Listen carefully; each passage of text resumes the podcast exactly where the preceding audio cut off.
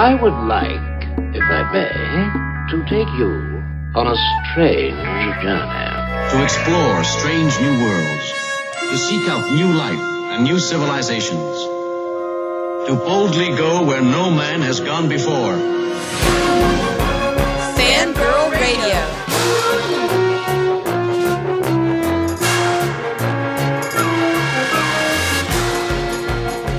Lock up your sons. The fangirls are busting out all over. It's Fangirl Radio.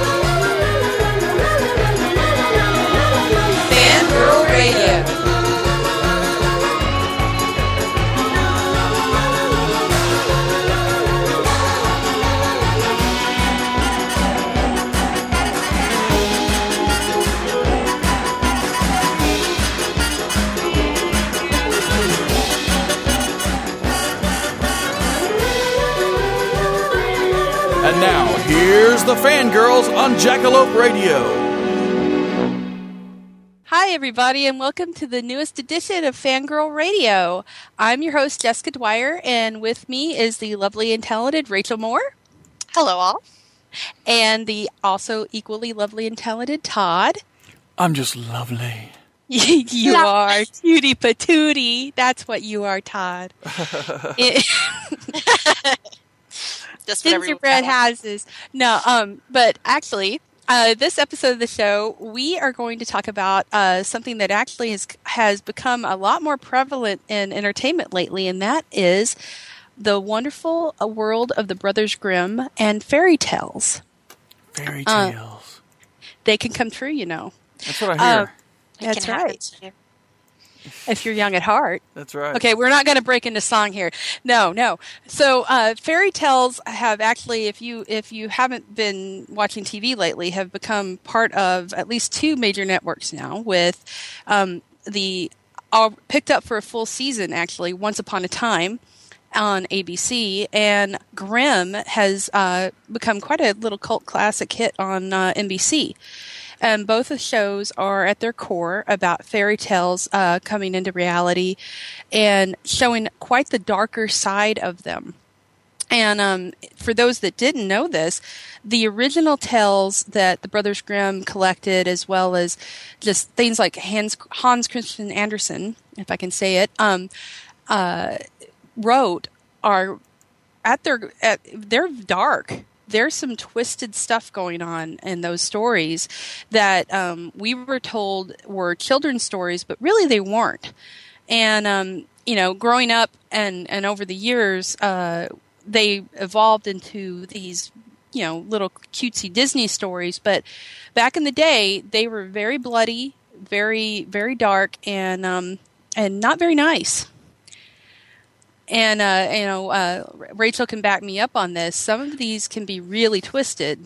Well, and it's it's important to remember that they were story collectors, so they were collecting um, folklore in the Black Forest and in, in these very rural, um, kind of hardcore places. So a lot of it is really violent, um, really dark, and sometimes the moral is ambiguous. We're kind of used to the Disney versions where there's a moral to the story, whereas they're a little bit deeper than that when you read the uh, uh, what we know now as Grimm's fairy tales. Well, and, and one good example of that is um, the story of Hansel and Gretel, which originally was called Brother and Sister. And, you know, at its core, it's, it's about cannibalism. And um, the the little kids end up, you know, throwing the witch in the in the oven and, and burning her alive.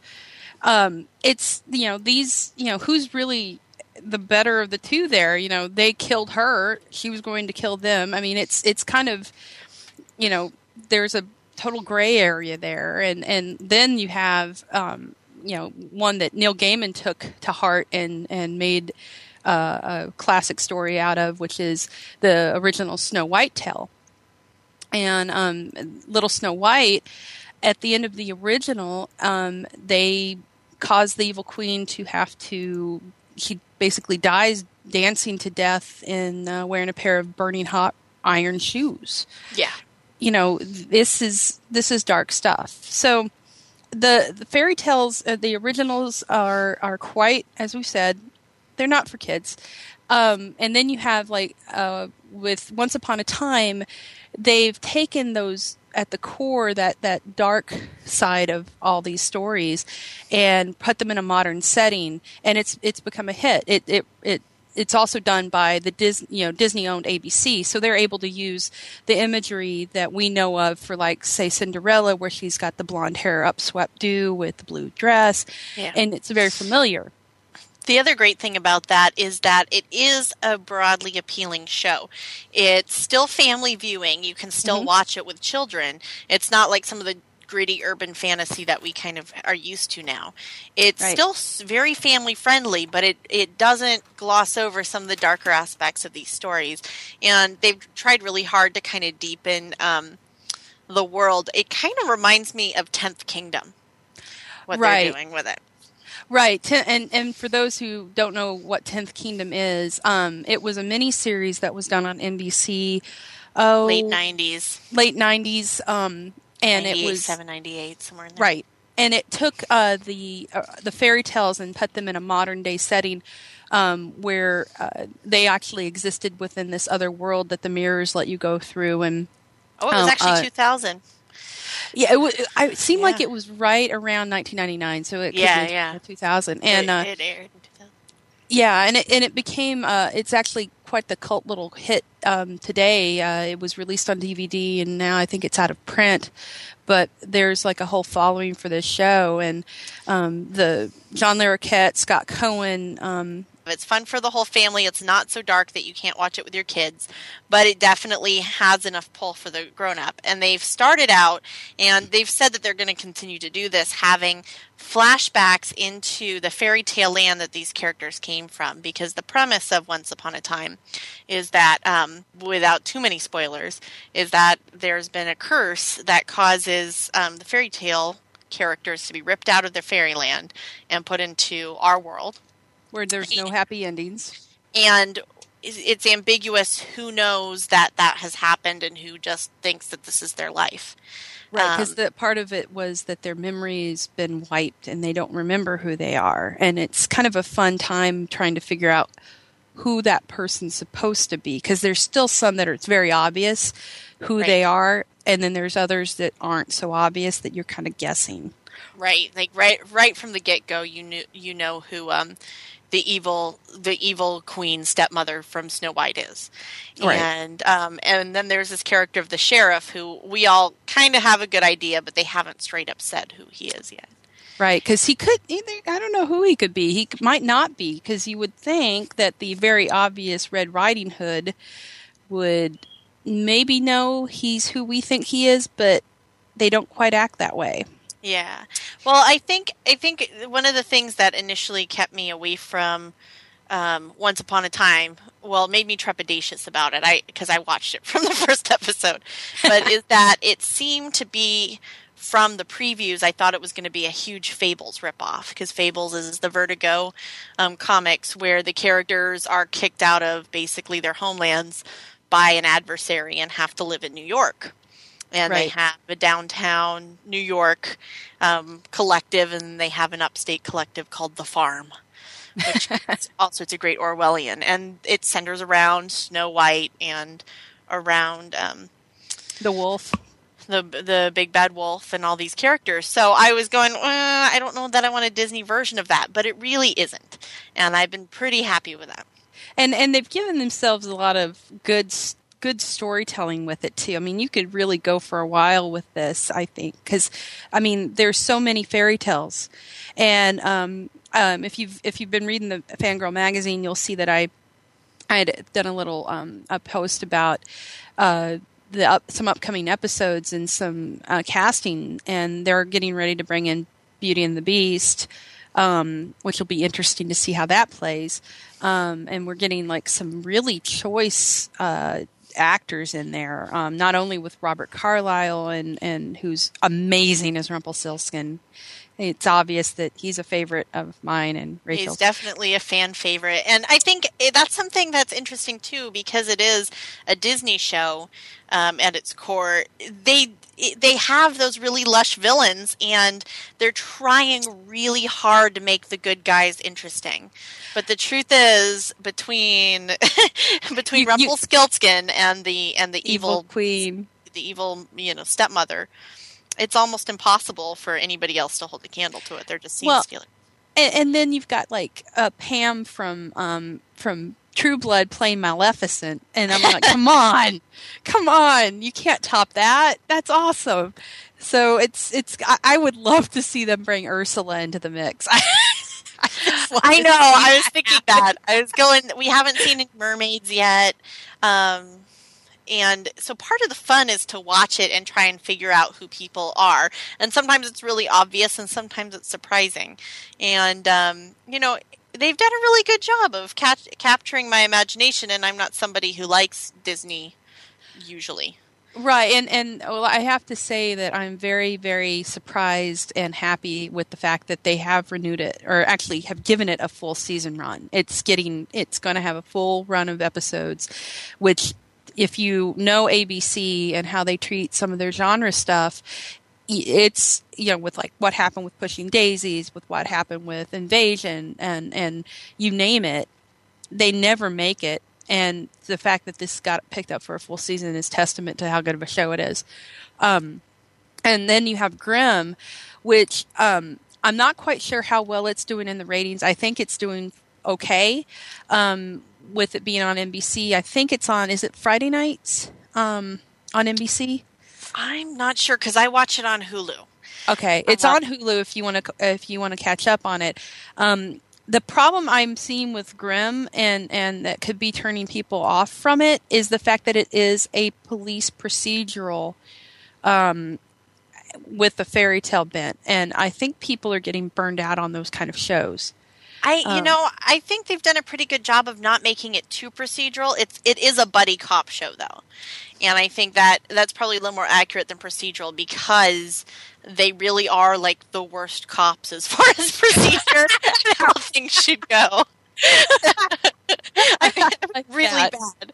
Um, but uh, it looks it's an interesting show. It's a cool take on it. Um and uh it's it's you know with him being the last of the Grimms and and having to be the one that knows about these creatures that existed and having to fight them and and that kind of thing it's a neat that he's not just it's not just that he's a last of the grimm it's that the grimms were not only recorders of all this but they were recorders of all this because um, they had to fight the bad guys Right. that go up in the night right and and- kind of like uh taking a, a page from the brothers grimm terry gilliam film sure sure yeah yeah I think I think it's closer in production in some ways to the ill-fated and ill-conceived um, Harry uh, Dresden, Dresden Files. Files. Yeah, it's kind of a mix of that, and and and I think they're trying to take the best of both of those and put them into this, and and not only that, but it's locally produced. Yeah, and that's really great. I think that it's also being filmed where it's set, where it's set, which is something. Right. But um, one of the really cool things it has going for it is just that there isn't really any urban fantasy on TV, and it's a genre that has so much potential. And um, you know, Harry Dresden. Part of the reason that show failed, part of other than the fact that the writers just gave up about four episodes in, And that is it was on the Sci-Fi Channel. Sorry. Yeah, we won't talk about sci-fi. Uh, Actually, I have to talk about the C Channel at at some point this episode because they are doing Neverland, right, right. and um, we have to talk about that because that looks super good. But the thing about the the Dresden show is that it they they instead of just making it a show that they stole the Dresden Files stuff from, they made it a Harry Dresden show and then took away everything everyone liked about the character. So with Grimm, the cool thing is it's mostly original um, characters. I mean, obviously they're bo- borrowing from fables and mythology, etc. But um, they have kind of a chance to start from the ground up, and they've been doing some kind of cool things. I was afraid they jumped the shark with their bee episode, but they got right back on track um, this last time, and so I'm I'm really I really enjoy it, and it's a little darker, a little more grown up, not so much for the kids, and I like that. Right, and and um, as I said, we we you need to support both of these shows if you if you have the opportunity watch both because we need more of that on network television not just cable tv um, you know if you want to see more good genre um, you know Yeah. television on abc and nbc fox and that kind of thing um, those networks you got to support them. So be sure to watch them and um, tell your friends about them. Uh, I'm trying to spread, spread the word about Once Upon a Time in Grimm because I believe they're both good. I at first I thought, like Rachel said, they were going to be Fables ripoffs, but they're not, and and they're actually pretty original shows. And they employ character actors, which I'm a big fan of. We don't see a lot of really Damn great. right. I mean, Silas Weir Mitchell is on Grimm, and I love him. He's one of those guys that is in everything, and nobody knows his name, but it's Silas Weir Mitchell, and I loves him, and we should have him on the show sometime. And then you have Rumpelstiltskin over. Oh, Robert Up with Time. Carlyle. Robert Uh, Carlyle, and they just, you know, they're they're scene stealers when they're on, but they're not the leading man, you know. no, and they're I- interesting looking and they're interesting guys, and they can act. Yeah. you, you know, and that's important. And um, Carlyle on on Once Upon a Time, he he was all wet ready for Stargate Universe to take off and be a massive hit and be on the show for as long as the original Stargate series lasted, and that didn't happen. So we want Once Upon a Time to last a long time, so we get to see more of him in black leather. Because trust me, it's worth it. Really? Really? Right. I was wondering if that would perk Todd up over there. I'm over here going, why? Why? Keep it classy. Keep it classy. Yeah, keep it classy. Oh yes, I'm I'm keeping it classy. I didn't say you know. No, I don't go there. So let's, Oh, let's Monty! Sorry, really. But I was going to ask Rachel to talk about another um, uh, really cool comic book series called The Unwritten. Okay, The Unwritten. The Unwritten is another um, Vertigo ti- title. I'm going to kind of back up because we have we can't talk about fairy tales and these sort of things without talking about Neil Gaiman and Sandman blending myths and ver- fairy tales and making this epic, you know, epic comic book that stands the test of time. And then after that, nobody knew what to read, and then we got Fables. It's true though. It, you know, there's only it's a very specific genre thing, and not many things scratch that itch. Well, and I, and I have to bring up one of my favorite Neil Gaiman shorts, and like everyone says this, but I truly, truly love it, which was Snow Glass and App- Snow Glass Apples. Yes. That was which is a, a retelling of uh, Snow White that um, I cannot say a thing about if anybody is going to read it because half Oh, the it's that's pretty. But uh, it's on. Actually, he has it up usually for free for reading on his website in his extra section. So please, Snow Glass Apples. Um, so we had Sandman. Then we had Fables, which we've already talked about. And Fable has a spinoff called Jack of Fables, and now we have the Unwritten.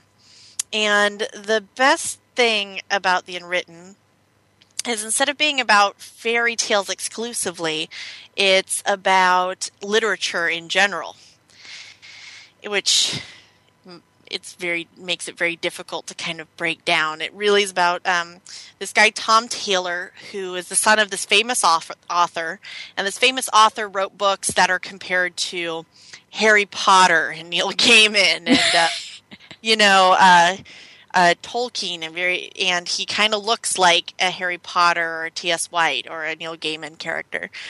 And uh, his dad wrote all these books based around him, and then he disappeared without a trace. And so uh, this boy grows up basically making a living af, um, as making appearances as himself, as the character written about him. And um, as the comics progress, he finds out maybe he was that person, maybe he wasn't, maybe all the books and all of literature are giving him a roadmap back to something and solving something about his family. And it's it's one of those things that any little thing that I could tell you that's really fascinating about it gives away major plot lines. It's really densely, beautifully written. It's gorgeously illustrated, and uh, Vertigo should just be so proud of having it in its lineup. It's it's amazing, and um, they finally have it in trade paperbacks, so you don't have to get them issue by issue. But uh, it's fun for anybody who reads those kind of books or those um, kind of comics who love seeing all the little in jokes, all the literary and fairy tale in jokes, not just in the, the plot, but in the in the pictures. And so I, I highly recommend the Unwritten. And uh, I, I, have to bring up too that not just on TV, but and in the world of comics, where they've kind of always had a place. Uh, they've you know lately we've been getting feature films, and we're getting ready to have quite a few more based on um, on these stories. And I, I, I'm not quite. I'm trying to figure out really what what spurned this of late because it's only in the last couple of years. I mean, they've always been there, but really in the last couple of years, we've really had a major, you know, upswing in in in the fairy tale genre coming back to the fore. And um, like last year, I believe it was. Or late, um, early this year, we had two feature films. One was Red Red Riding Hood, and then the other was Beastly, um, pretty much the same time playing at theaters based off of the classic stories, uh, although, you know, updated to modern. Well, one of them modern and the other um, certainly more adult centric. Um, and about, you know, they had the whole werewolf mythos that had been covered in, in the original stories, sort of, um, in there. And getting ready to come out uh, over the next, like next year, that uh, we're going to have two Snow White movies yeah. which both both of them I'm, I'm again we have more, one that's that's more family oriented and we have Mhm. one that promises to be more dark and I think that's kind of a fun thing to have coming out at the same time. oh yeah and I'm, I'm, Camp totally, Charlize. I'm, Camp Charlize too. Yeah. they they've kind of um, I'm I'm sort of disappointed by the what I've seen so far of, of the uh, Julia Roberts vehicle one. Yeah. Yeah. It feels really uneven. It just feels like a Julia Roberts vehicle, and she's not doing anything from what we've seen so far. It's called Mirror Mirror, and she's not doing anything different enough from what we've seen so far of her career to make it really interesting to me. But it has Lily Collins in it. And Armie Hammer and Sean Bean, who probably will die, and uh, As is his want in most things. like, dude, if dies in this, we're going out for drinks. Um, Nathan Lane, it's got a good cast, and who is who's the production company on that? Well, it's being directed, I want to say, by Tarsem Singh, who did the amazing The Fall. Yeah, And um, he just makes pretty things. And he did Immortals, which was also freaking beautiful, and The Cell. Um, well, keeping the dwarves, which I'm always happy to see little people get work. Um, Martin Klebba is is um, one of the dwarves in it, and I'm excited about that. and you've got Nathan Lane kind of hamming it up as, as Julia Roberts. Nathan Lane hamming it up. no, not at all. Not at all. What But craziness. Yeah, um, but I, you know, and then you have Snow White, which is the, um, the problem. The only problem I have with with that is Kristen Stewart. Stewart. Um, I don't have a lot of of faith in her being able to pull off being the lead in Armor. They've they've went with a whole. Um, Princess you know, Warrior thing. Princess Warrior thing, and oh my gosh, I just noticed something. Oh no, okay. I was going to say they've got they've got her shield looking very cover of of Breaking Dawn.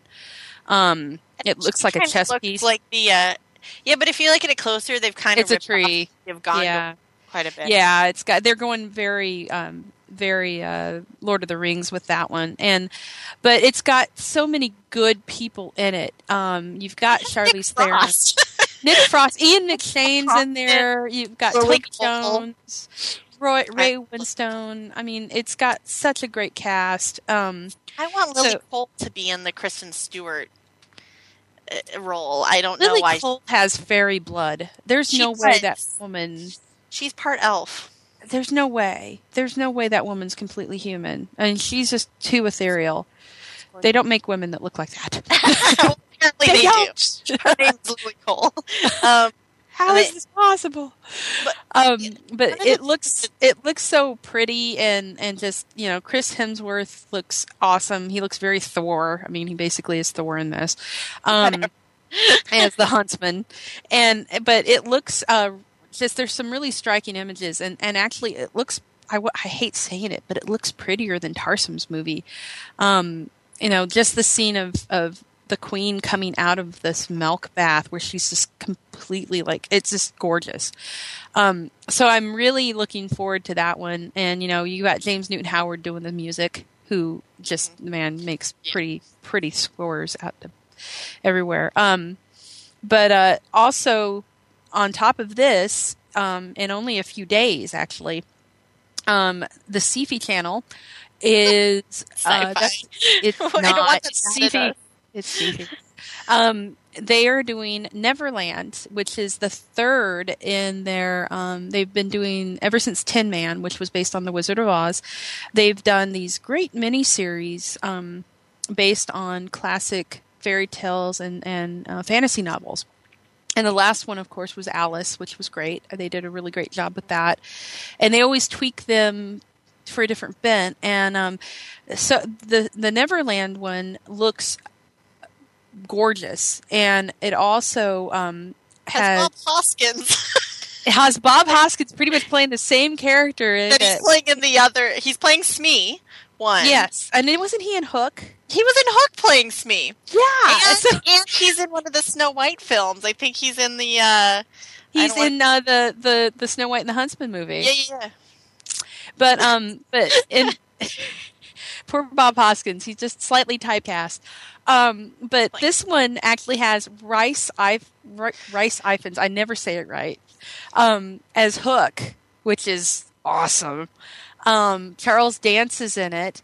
Anna Friel, who we know from um, Pushing Daisies, and Keira Knightley is the voice of Tinkerbell. uh, but it looks amazing, and what it basically is is a prequel to Peter Pan, and you find out how Pan and Hook wound up in uh, in Neverland together, and why they have this rivalry. And um, the the cool thing is Anna Friel is playing a female pirate who basically seduces Hook into joining her, and That's how he becomes a pirate. He kind of is like um, a, is it Finnegan? Is that his name from um, Charles the Charles Dickens story? Um, I think it was is it Finnegan? No, who? I'm- whose name? the the bad guy that uh, he's in the charge of all the pickpockets in London. oh, you mean in Dickens? Fagin. Yeah. Fagin, Fagin, Finnegan. Why was I saying Finnegan? I'm a horrible person. Fagin, um, he's basically that's what he is in this at the beginning. Right. Um, he has this group of boys that, that work for him in, in, in London, and in some way, um, he and Peter um, arrive in Neverland, and so they go their separate ways there and that's how everything you know and it's a great take on it because it's you know while you you know neverland gives them the opportunity to, to live forever. And um it's i like how they were describing um you know what what it causes a person to do. If you're a young child uh they said that you know what would you do with this? And and rice Ifans was saying you know you would of course want to play forever and, and enjoy life and be fun have fun.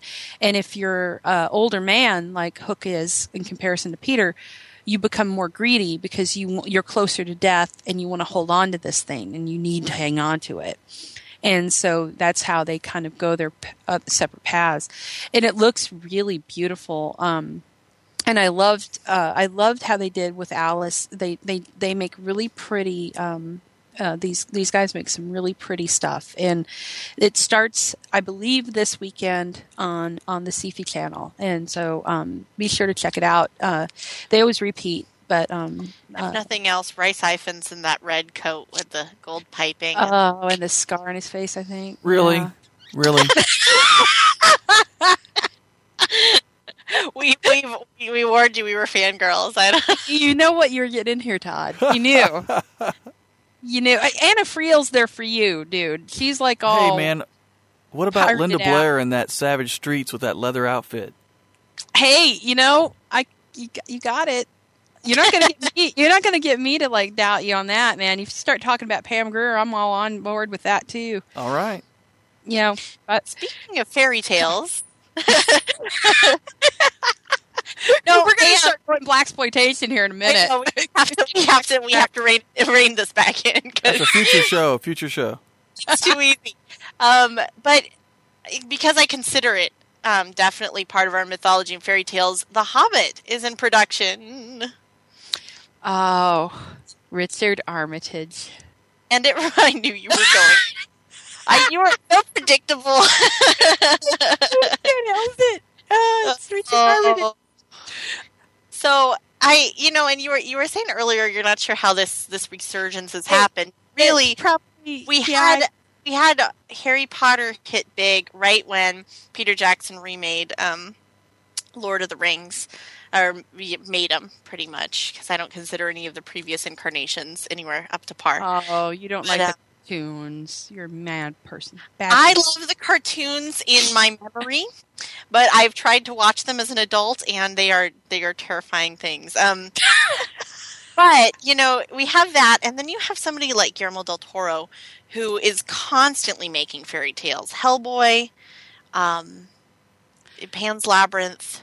well, you and- know, everything. and also um well and also you've got part of this too was there's been such an upswing in young adult fiction.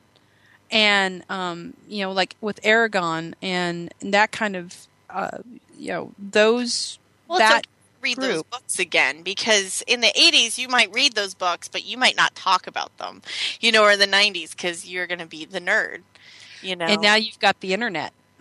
Yeah and you know that there there are more of us. Yes, and that you're not alone. So, I, I think it's it, it just that convergence of time. It, you're right. I think that kind of spawned all of this, and then you've got like the Tenth Kingdom came out, and Yeah, right Um, right, and then you had um they NBC was the place to go for all of these fantasy miniseries, and then the Sci-Fi Channel came along and started doing them. But you had like Jason and the Argonauts, Gulliver's Travels. Um, Right. They you know they they went through with Merlin. Um, oh, yeah. With Sam Neill, um, actually had two separate miniseries. Mists of um, Avalon. Yeah, uh, you you had all of this stuff start just kind of rolling out at the same time, um, and now you've got you know the the TV series are starting starting up, and it's it's great. And then you've got, of course, the BBC has Merlin. They they're um, and then you had Camelot come along too.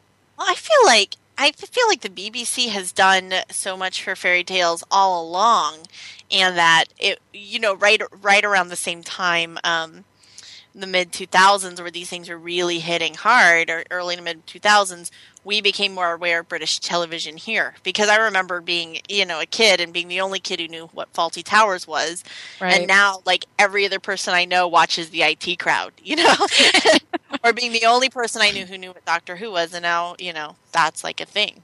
right. So, um, well, it's, and it's a different thing. And okay, here is a fangirl. Um, here's something that we did.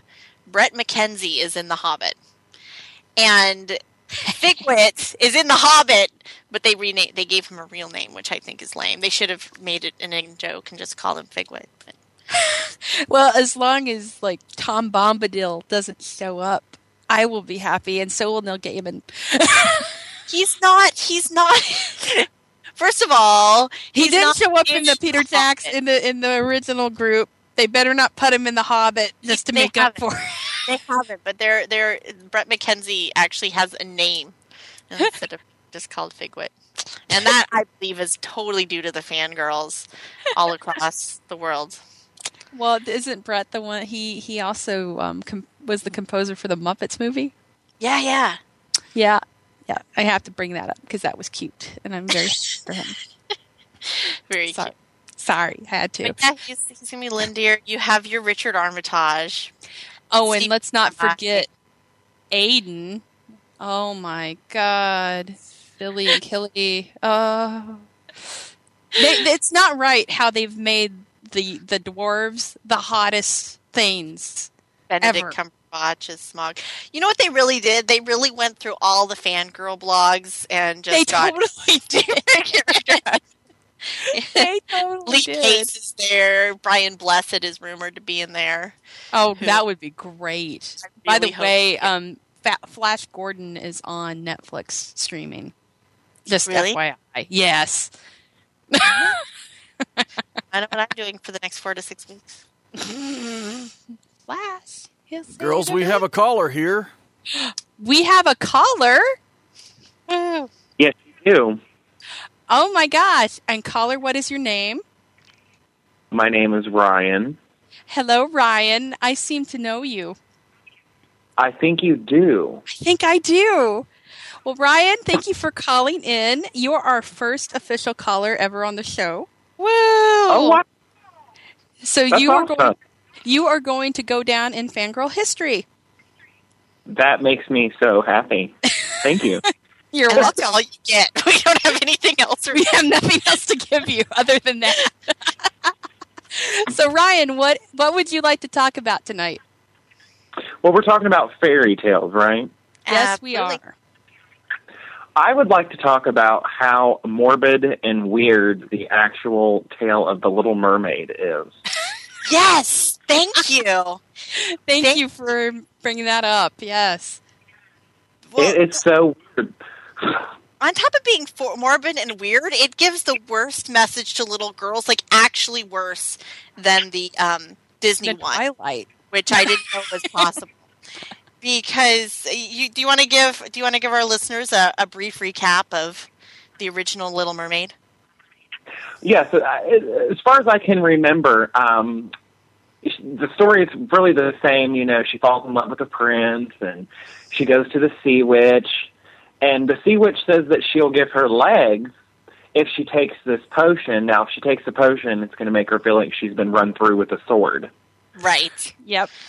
double edged sword, and every step she takes is like walking on razor blades. And if she even Yes. and even dancing is going to make her feel like she's dying. Yes, and she cuts out her tongue so she can't talk. Right.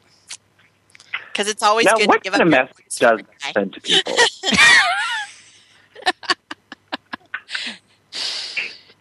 top yeah, of the fact that if she does not complete the parameters of the spell, she will disintegrate into sea foam and cease to exist. And no soul. She doesn't have a soul either. Right, she does not have a soul. So that kind of sucks. But on top of that, you know, she has the whole thing. Well, her sisters give her this knife that the sea witch gave her, and they say that if you um, stab the prince in the heart, you'll regain your legs again and become a mermaid again. And it's like, what? Oh no, you Yeah, forgot yeah. the whole middle part they where they sell her hair. They sell their hair.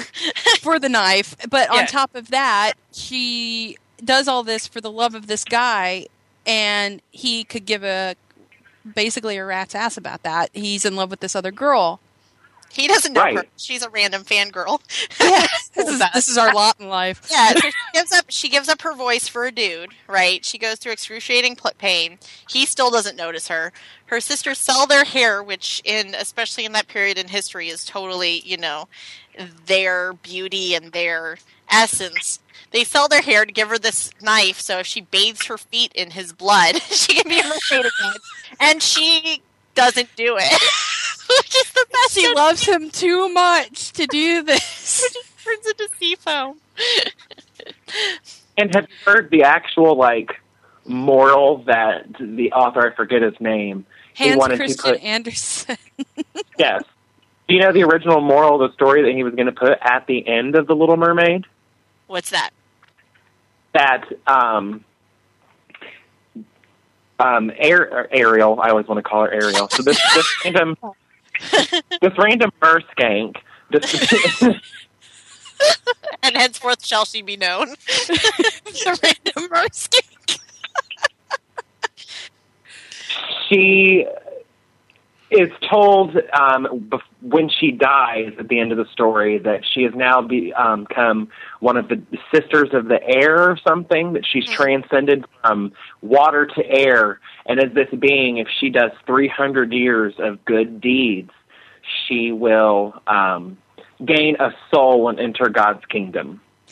and and and you know what's even worse is the fact that he changed that ending to where he she had to find like 300 good children and for every bad child and every tear she cried it was like another month on her sentence right.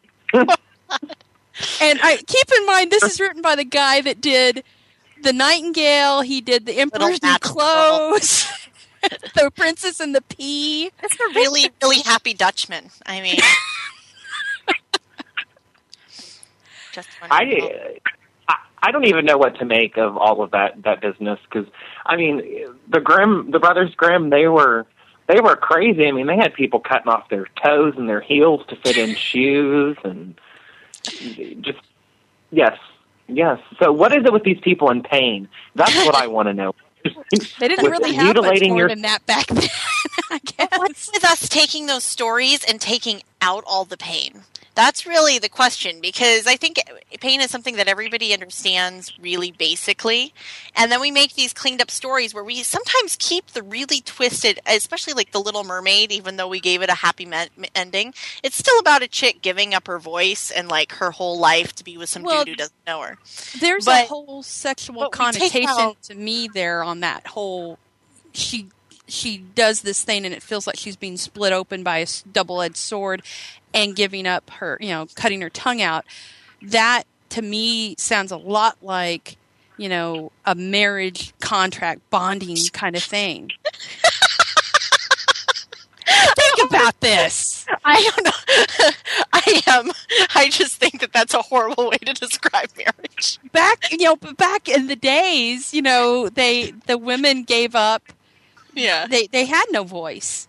sure. They really didn't. They were they were and and their their job was to be, you know, giving birth to babies and that's that's it. You give up all this stuff for the guy and I think that was a lot of what that story was talking about, possibly. I don't know. I'm not Dutch or Hans Christian Andersen, but I mean there's there's a lot of twisted morality being shoved into these stories. sure, it's true. Sure. I, mean, just- I've always heard Little Red Riding Hood is an allegory for women and their bodies becoming women from like girl to woman, and it's a whole big metaphor for staying away from sin and remaining virginal and staying on the path. Yeah. Yes. Yeah. Hours come by. Yeah, or being Mhm. devoured. Yeah. Well, and yeah, and, and by the way, very there's- eloquent and into the woods. Yes. Oh. Yes, and also keep in mind that they actually cut the grandmother out of the wolf's gut in, in the original version of that. And Yeah, there- I show. yeah, it's just it, there's some twisted stuff, like we were saying uh, with Hansel and Gretel. Like I said, that whole thing is just messed up.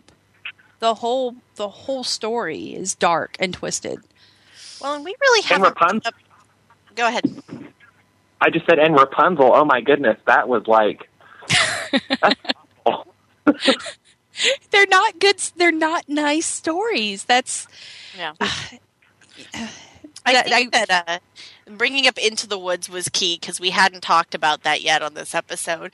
And Into the Woods, right now, streaming on Netflix. If you haven't seen it, please, please, please do yourself a favor and watch this um, s- s- two act Sondheim musical um, with Bernadette Peters um, in it. And uh, where the first half really laying down. Um, kind of what we've been discussing integration of different fairy tales and more of the traditional sense and then the second half um, everything goes horribly wrong after ever after and it's Huh? really worth a watch please to all our listeners if you haven't seen it go watch netflix I've actually been in that show. who are you I played Rapunzel's prince.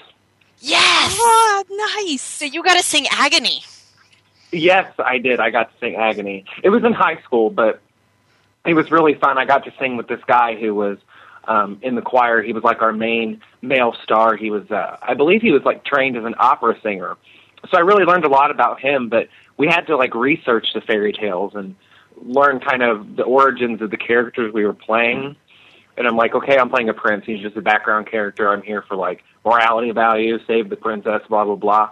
Wicked and and all of those the stories that came out from uh, that series of books based off of the Wizard of Oz. The, um, and it's an excellent book, and you you really need to read it, and they really need to make a film version of it.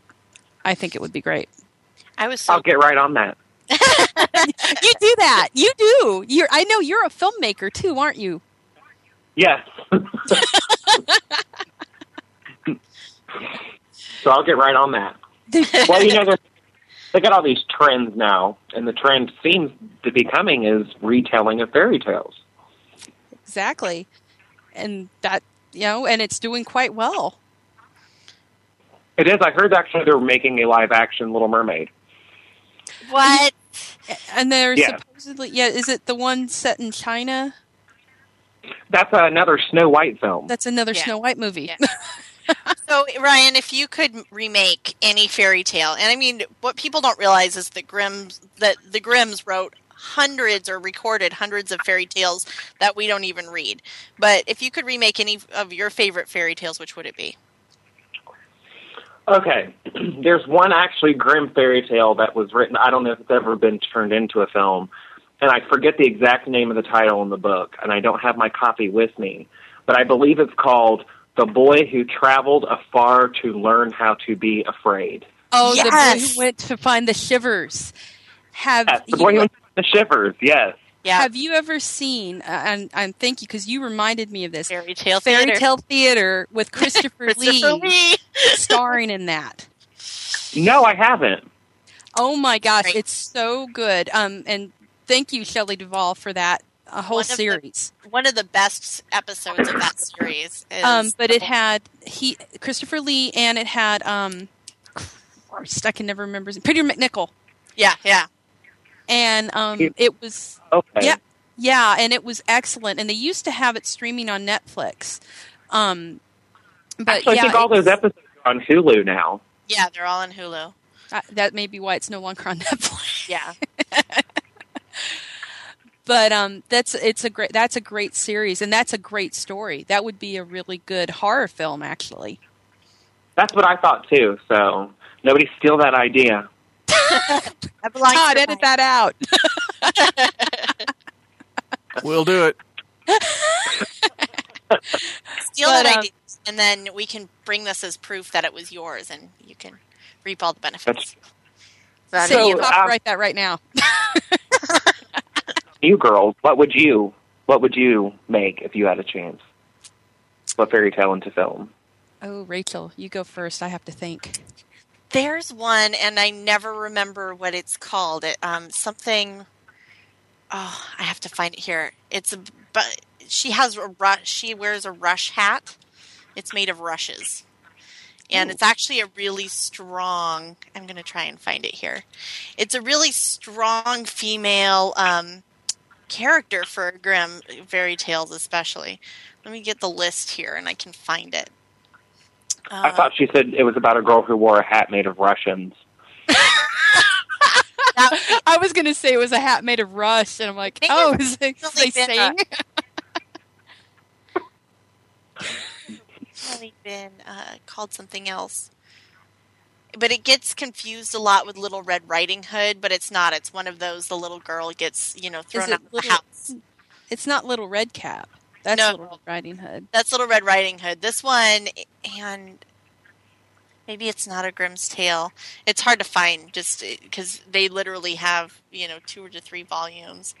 Um, but it's it's about a girl who, you know, it's one of those things where she's thrown out of her house for some reason, and she clevers and tricks her way into ruling the kingdom. It's really good. I'll find it. Um, I would have to say, like I, I, I really, really enjoyed Robin McKinley's Beauty. That was one of the best um, that I've seen, and I would totally say make this into a movie because they they make it. Um, she's not gorgeous. That's not the point. She's intelligent and smart, and she um, is very practical. And when she goes to live with the beast, um, it's it's great because you know she's you know able to be his intellectual equal and all this stuff. And he's got this magical library that actually has like things like Sherlock Holmes in it and future volumes and things. Stuff like that. It's a really neat story and I would totally go with that um, I don't know who I would cast in it but that would be my go go to Hmm. I'll definitely have to pick that up. It's I love I love it. I don't know if it's because it's just something I read when I was in high school and it made me happy that she wasn't like because I I had a major problem with the Disney princesses because they were too perfect. And it set this ideal and um, up for little girls. Like I, I always go to this story about um, this just recently. It happened at a Halloween where um, a dad made a Wonder Woman costume for his daughter because the the school that she was going to, the elementary school, was saying only only the little girls could be little princesses, and the l- little boys were the only ones allowed to be superheroes. And so he tricked the system and made her a princess who also was a superhero by making her Wonder Woman. That's And true so- because I was a princess. Yeah, exactly. She's an Amazon princess. So I always had a problem with them being so perfect and so happy and everything. And, and little did I know that the true stories that they came from weren't nearly so happy and perky. I I found it. It's called Cap o' Rushes, and it's by Joseph Jacobs. It's not a Grimm's fairy tale, and there's about a billion versions online. But go read it, Cap o' Rushes. Cap o' rushes. Yeah, Capo. I keep Oh, you know what's thinking, funny? What? oh, go for it. no, I was just going to say it's funny you keep referring to the Disney films. Um, my dad went to high school with a gentleman by the name of Mark Henn, and Mark has been the principal animator at Disney for the princesses since Ariel. So um, he's drawn Ariel, Jasmine, Belle. I don't know if he did the Lion King. I'm not sure if he does the animals, but I know that he did. He was the key animator. Like he created what these women would look like. Well, and see what's funny is um, with Belle and, and the Beauty and the Beast, she's my pick of the princesses. And it's funny because she was very smart and booky, bookish, Mhm. like like the Beauty in Robin McKinley's book, which came out years before. Yeah. So I think they may Oh. have pulled a little bit of that from that. Oh, probably. And I know that he animated a lot of these young women based off of women and that he knows or that he's interacted with. I mean, like specific cases like Pocahontas, that doesn't count because we all know that they brought bottles in for it. But I know that I believe Princess Jasmine mm-hmm. he based off his sister Oh wow! Oh, wow. Because their other sister was my biology teacher in high school. And did she look like Jasmine? No, she did not, but her older sister did. that's awesome. Well, I this just- oh, go ahead, Rachel. And I was just saying, it's just amazing. One of the things I do, uh, you know, the animators at Disney are so amazing. And when I was a kid and Little Mermaid had just come out, that was one of the most amazing things about Little Mermaid is how much they captured and how intensive the animation was. There was nothing like it at that time. And um, Oh no. you know they still it's one of those things they still they still hold up i would rather watch one of the old um, disney films than any of the new um, computer animated stuff coming out hand drawn is always going to be so much it, there's more art to it i think even though i know people out there disagree but i think the, the hand drawn stuff still to this day is more more lifelike. So have either of you are either of you familiar with enchanted doll? Um, uh, marina bychkova she has a website enchanteddoll.com she makes custom porcelain dolls. Oh Um, yeah. i've that are way those. more intensive. They she does tattoo art and all sorts of things. So she has her version of fairy tales on there, and she just finished Princess and the Pea, which is unbelievable. But she has a um, Beauty and the Beast called Stockholm Syndrome. And she has, uh, she has a series on Snow White called um, Necrophilia. and uh, she's also done she, one of my other favorites, even though it's not fairy tale related, is Anna Karenina survives the train. But they are amazing, beautiful retellings of each of these stories without saying a word. And so I recommend if you like fairy tales and you like kind of darker, twisted stuff, um, enchanteddoll.com, go to the gallery and just start browsing because there's some. I'm really interested in the Stockholm Syndrome doll. I think that's Yeah, I think that sounds great. well, and I actually I had to bring this up because it reminded me of it. Um, Zenescope Entertainment has since the the since um, 2005 been releasing the Grimm's fairy tale um, comic books, which are super sexed up versions and very dark and bloody versions of these classic fairy tales. And um, there there's quite a few volumes of them put together in trade paperback.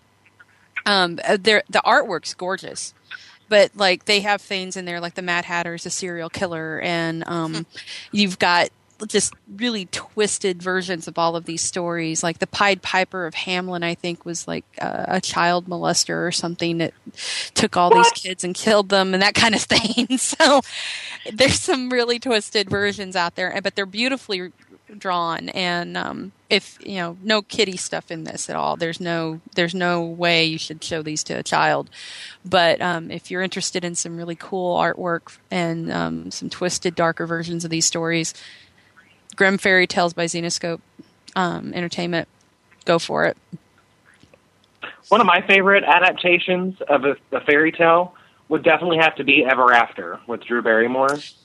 Oh, Good it's such a choice. movie. And it's it's not a deep movie at all. It's just a lot of fun to watch. and It pretty is. Mhm. it's beautiful Well, I just enjoyed how they took out the like whimsical fairy tale magic of it Yeah. and made it more of a story about a girl just trying to find herself and establish an identity in a time where she was so oppressed. It was like she worked and she had to lie for it, but there was no magic. She had to really take a journey, I think. And I feel like that has a better message for little girls watching Cinderella than Cinderella, where some crazy, eccentric, white-haired woman with a wand is going to pop out of a pumpkin and then say, "Congratulations!" You know what I mean? Like, you, Well, and and ultimately, the princess in Ever After has to save herself. Her prince totally turns his back on her, and it's up to her whether she wants to take him back. And that is so much a better. Well, and you can't Oh, forget wow. about um, A Beauty and the Beast with Linda Hamilton and Ron Perlman, which was awesome back in the day um, on CBS. That everybody and their mother watched it together. They did. Me and my mom used to watch it together. Yeah, me and my mom and my sister, we all watched that together, and that was that was some amazing stuff back then too. I was happy that that actually. That's the thing I was saying about Once Upon a Time. I'm so glad that it got it got picked up for a full season because nothing ever gets kept anymore. That's something that's in that vein. So Well, I'm people, really No. happy. people forget. I, w- I- I was just showing my husband; he'd never seen the old Beauty and the Beast with Ron Perlman before, and and I, he was like, "Where was this when I was growing up?" Well, it was on TV, probably. Friday nights on CBS, I think. Yeah, yeah, competing against something else at the time, but it was Um, it was a great show. Well, I think we're getting ready to be out of time, unfortunately, because you know we. It's one of these. It's another subject where we could do probably three shows on on all the the things that the fairy tales have influenced and, and inspired. I know we haven't. There's lots of stuff out there that we haven't covered yet, but um, but like we said, support these shows. Watch. Don't forget to watch Neverland this weekend on on the Syfy and it's not sci-fi; it's sci-fi. and I want to, I want to thank Ryan for calling in. Thank you so Thank much you. for being our first caller. I'll call back. You will. I'm You have call- to call back. I will. I will totally call back. You will have to call back on, and we will we will be sure to talk to you. And um, you know, check out the stuff that we mentioned. Um, uh, we can make a list of some of this for Fangirl for you to check out. Um, like we said, there's so much here that it's going to take three or four shows for us to go over it. So, but this was a nice little entry into the world of fairy tales and all the stuff that they've influenced and done. So, for myself, Rachel, Hey. Ryan, Yes. and the lovely Todd. Yeah. We want to wish. we want to wish you a happily ever after, and thank you for listening. Thank you.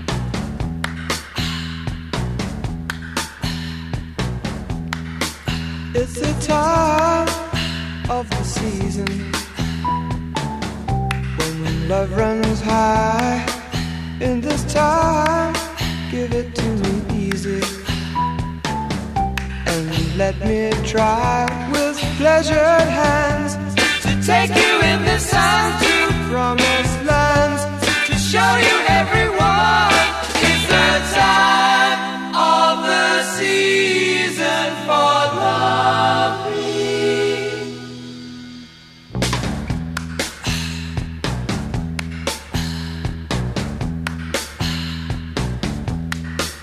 What's your name? Who's your daddy? Who's your daddy? He rich. Is he rich like me? Has he take us any time? anytime? Anytime to show to show you what you need to live. Tell it to me slowly. Tell you.